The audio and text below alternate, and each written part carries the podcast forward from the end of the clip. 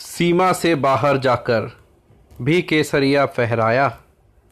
भरत भूमि की पावन रच का जिसने मान बढ़ाया। ईरान और अफगान सभी को जाकर जिसने जीता, टूट पड़ा था यवनों पर, वो बप्पल रावर चीता। इस्लाम की स्थापना के बाद अरबी मुस्लिमों ने तत्कालीन फारस मतलब आज के ईरान को जीतने के बाद भारत पर आक्रमण करना शुरू कर दिया था। बहुत सालों तक तो वो पराजित होते रहे, लेकिन फाइनली उन्होंने सिंध के जो राजा थे, राजा दाहिर, उनको जीतने में सफल हो गए अब एक बार राजा दाहिर जो सिंध के राजा थे, उनको हरा दिया तो अगला निशाना था भारत। पर भारत में अंदर आने से उनको रोकना वाला जो बंदा था, वो थे बप्पा रावल। बप्पा रावल एक सुदृढ़ दीवार की तरह उनके रास्ते में खड़े हो गए। जिन्होंने परज, जिन्होंने पराजित राज्यों को एकजुट करके एक ऐसी शक्तिशाली सेना तैयार करी थी, जिसने अरबों को कई बार हराया और उनको सिंध के पश्चिमी तट तक सीमित रहने के लिए बाध्य कर दिया। वो जिस एरिया में सिंध के पश्चिमी तट, जो एरिया जिसका हम नाम ले रहे हैं, वो एरिया था बलूचिस्तान। आज भी उसको बलूचिस्तान के नाम से जाना जाता है। इतना ही नहीं बप्पर रावल ने गजनी पर भी आक्रमण किया। और वहाँ जो शासक था, जो गजनी एक देश था, उसका जो राजा था, सलीम, उसको बुरी तरह हराया। और बाद में गजनी में उन्होंने अपना एक प्रतिनिधि नियुक्त किया, जो ध्यान रखे कि भाई वहाँ से जो भी अटैक होंगे, उनको वो रोके और इन, उसको इन्फॉर्म करे बप्पा रावल को। चलो ऐसे थे जाबाज बप्पा रावल। अब मैं तुम्हें सुनाता हूँ इनकी पूरी कहानी। ये तो था एक इंट्रोडक्शन सन 716 की बात है। मेवाड़ के दक्षिण में ईडर नामक एक राज्य पर शासन करने वाले राजा नागादित्य के बुरे व्यवहार से नाराज़ होकर भीलों ने उनकी हत्या कर दी थी। रानी जो चित्तौड़ के मौर्य शासक मनमौरी की बहन थी, वह तो अपने पति के साथ सती हो गई। सती का मतलब है, जिसमें पति जब मरता है तो उसके साथ ही उसकी पत्नी को भी उसी चिता पर जला दिया जाता है। तो वो अपने पति के साथ सती हो गई। परंतु उन्होंने अपने तीन वर्षीय पुत्र कालभोज की रक्षा करने की ज़िम्मेदारी एक विधवा ब्राह्मणी तारा को सौंप दी।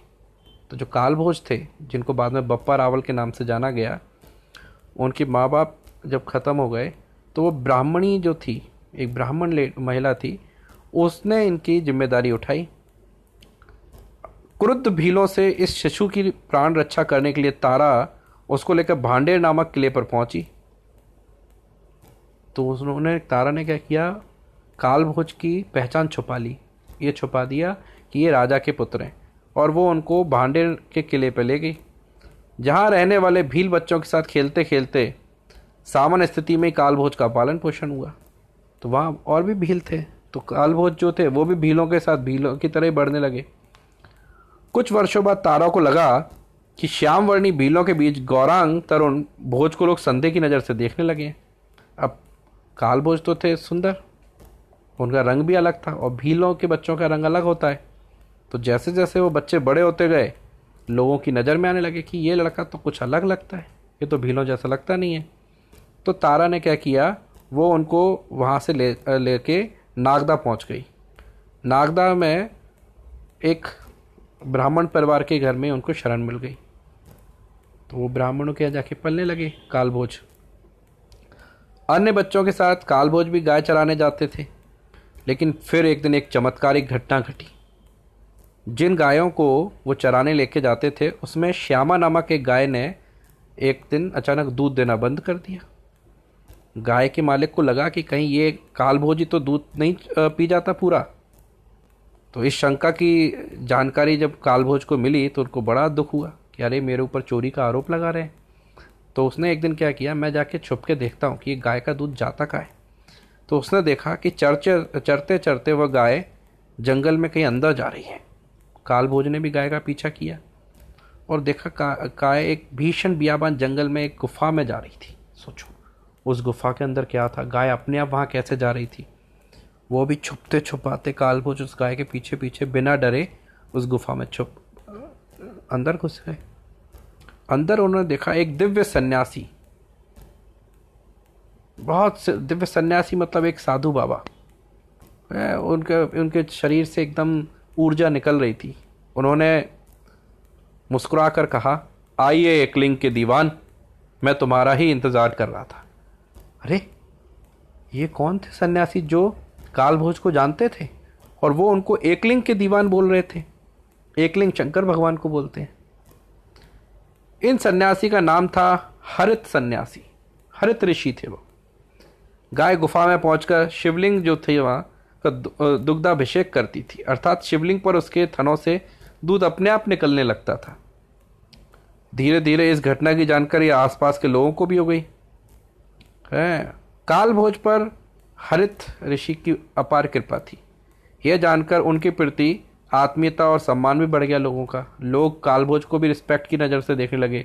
बोले, अरे भाई, हरित ऋषि इनको इतना सम्मान देते हैं, प्यार देते हैं तो ये तो कोई अच्छा ही आदमी है। अब कालभोज को गाय चराने की जगह शिक्षा दी जाने लगी। धीरे धीरे समय गुजरता गया। वह तरुणावस्था से युवावस्था में प्रवेश कर ही रहे थे। तभी तारा को एक सर्प ने काट लिया। वो जो उसकी दाई माँ थी जिसने उनका पालन पोषण किया तो उनको एक सांप ने काट लिया। अब तक कालभोज तारा को ही अपनी माँ समझता था, परंतु मरने से पहले तारा ने उसको पूरी वास्तविकता बताई और बोला कि तुम जाओ और अपने मामा के पास चित्तौड़ चले जाओ। चित्तौड़ में उनका मामा था, मौरी। ये सब जब दौर था, जब कालभोज बड़े हो रहे थे, ये वो समय था जब हिंदुस्तान पर अरब लुटेरों के हमले का डर बना हुआ था। अरब के लुटेरे शासकों ने मिस्र, स्पेन, ईरान को भी जीत लिया था। अब इराक का शासक अल हज्जाज अकूट संपदा से बड़े हिंदुस्तान पर अपनी निगाह टेढ़ी किए हुए था। जो अल हज्जाज था, उसने कहा कि अब ये भारत तो सोने की चिड़िया है, इसको लूटना है। उसने सिंध पर छोटे मोटे हमले करना शुरू कर दिए। भारत आने के लिए सिंध से होते हुए आना था, जो कि आजकल पाकिस्तान में है। पर सिंध का राजा भी दाहिर कोई कमज़ोर तो था नहीं। वो बार बार उनको हरा देता था। बाद में अल हज्जाज के भतीजे और दामाद मोहम्मद बिन कासिम ने कई बार हमले किए, लेकिन सिंध के राजा दाहर सेन की सेना से उसको भयंकर हाल मिली। तब कासिम ने षड्यंत्र रचा और दाहर सेन की सेना में अपने सिपाहियों को महिलाओं के वस्त्र पहनाकर भेज दिया। दाहर सेन की सेना कंफ्यूज हो गई। धोखे और फरेब की यह चाल सफल रही। उस युद्ध में दाहर सेन और उनके सैनिकों ने बहुत वीरतापूर्ण तरीके से लड़ते हुए अपने प्राणों की आहुति दे दी और इसी के साथ सिंध के ऊपर बिन कासिम का कब्जा हो गया। अब सिंध के ऊपर कब्जा हो गया तो अगला ठिकाना क्या था उनका? भारत। इसके बाद तो अरबों ने आक्रमण लगातार करना शुरू कर दिया। उन्होंने आगे अब आगे आके राजस्थान के अधिकांश राज्यों को हरा दिया। उस समय चित्तौड़ पर मौर्य वंश के मान मौरी शासन करते थे। मान मौरी अरब अरब आक्रमणकारियों के सामने एकदम कमज़ोर सिद्ध हो रहे थे। उसी दौर में कालभोज चित्तौड़गढ़ में प्रवेश किया। वो वहाँ के राजा से मिले, उनको अपना परिचय दिया। मान मौरी ने कहा, अरे वाह, मेरा भांजा जीवित है यह जानकर मामा और मामी स्वाभाविक रूप से अत्यंत प्रसन्न हुए और भोज को अपने सेना में महत्वपूर्ण स्थान दिया। जब मुस्लिम आक्रांताओं ने मेवाड़ पर हमला तेज किया तो काल भोज अपनी सेना के साथ विदेशी आक्रांता से भूखे शेर की भांति जा भिड़ा। कालभोज तो वीर थे। वो सीधे उन विदेशी आक्रमणकारियों से सीधे जाके भिड़ गए। उनकी वीरता को देखकर मौर्य राजा मान सिंह और उसके सभी सामंत भौचक्के रह गए। जीतने के बाद भी कालभोज वह रुका नहीं और जैसलमेर जोधपुर व सौराष्ट्र के राजाओं को एकजुट कर वह सीधे गजनी की ओर बढ़ गया। ये सभी राजवंश मोहम्मद बिन कासिम से पराजित हो चुके थे। तो जितने भी जो हारे हुए राज्य भी थे, कालभोज ने उन सबको इकट्ठा किया, बोला, चलो, हम मिल के बिन कासिम से लड़ेंगे। इस संयुक्त अभियान में भोज ने गजनी के तत्कालीन शासक सलीम को ना केवल परास्त किया, बल्कि उसकी लड़की से विवाह करके वापस लौटे। जब भोज वापस चित्तौड़गढ़ लौटे तो उन्होंने इस दौरान प्राप्त अपार संपत्ता मुक्त हस्त से आम जन में लुटा दी। तो वहाँ से जब वो गजनी जीत के आए तो बहुत सारा सोना, चांदी, हीरे, जवाहरात, हाथियों पे, ऊँटों पे भर के लाए थे। उन्होंने सबको लौटा दिया पैसा। सारी जनता को पैसा बांटा। जनता के लिए ये पहली बार ऐसा हुआ था कि कोई राजा ऐसे दरियादिली से लोगों में सोना जेवर लुटा रहा है। आम जन ने प्यार से उसे अपने पालनहार पिता को दिया जाने वाला संबोधन दिया, बप्पा। ऐसे कालभोज बने बप्पा। उस दिन से आज तक उन्हें बप्पा रावल के नाम से ही जाना जाता है। उनका असली नाम कालभोज तो मानो कहीं गुम ही हो गया है। उनकी लोकप्रियता देखकर वह अपनी कमज़ोरी से शर्मिंदा राजा मान मौरी एक रात को महल छोड़कर सन्यासी हो गए। और दूसरे दिन महारानी ने दरबार में उनकी अंतिम इच्छा सभी सामंतों और सरदार को बताई कि वो अपना राज्य बप्पा रावल को देके चले गए। अब राज्यारोहण किसी कुंवारे व्यक्ति का तो नहीं होता। अतः जिस समय नागदा में कालबोज रहे थे, वहाँ के राजा ने अत्यंत प्रसन्नतापूर्वक अपनी पुत्री का विवाह उनके साथ कर दिया। राज अभिषेक के समय उनका राज तिलक किसी पुरोहित ने नहीं, बल्कि उनके एक बाल्यकाल के साथी भील नवयुवक ने अपना अंगूठा चीर कर किया। इसके बाद तो ये प्रथा ही हो गई कि चित्तौड़ का जो भी राजा होगा, उसका राज तिलक भील करेगा। महाराज बप्पा रावल के विजय अभियान इसके बाद भी जारी रहे। उन्होंने Kandahar, Kashmir, Iraq, Iran, Turan, Afghanistan सभी को जीतकर उन पर शासन किया और वहाँ के शासकों की कन्याओं से विवाह किए। भविष्य के आक्रमणों की सुरक्षा हेतु उन्होंने सीमा पर सैनिक छावनी भी स्थापित की। जिस जगह पर उन्होंने सैनिक छावनी स्थापित करी थी, उस जगह का नाम दिया रावलपिंडी। पाकिस्तान में रावलपिंडी आज भी है। जिस हरित ऋषि ने सबसे पहले उन्हें एकलिंग का दीवान संबोधित किया था, उनके आश्रम के पास ही आज भगवान एकलिंग जी का भव्य मंदिर विराजमान है।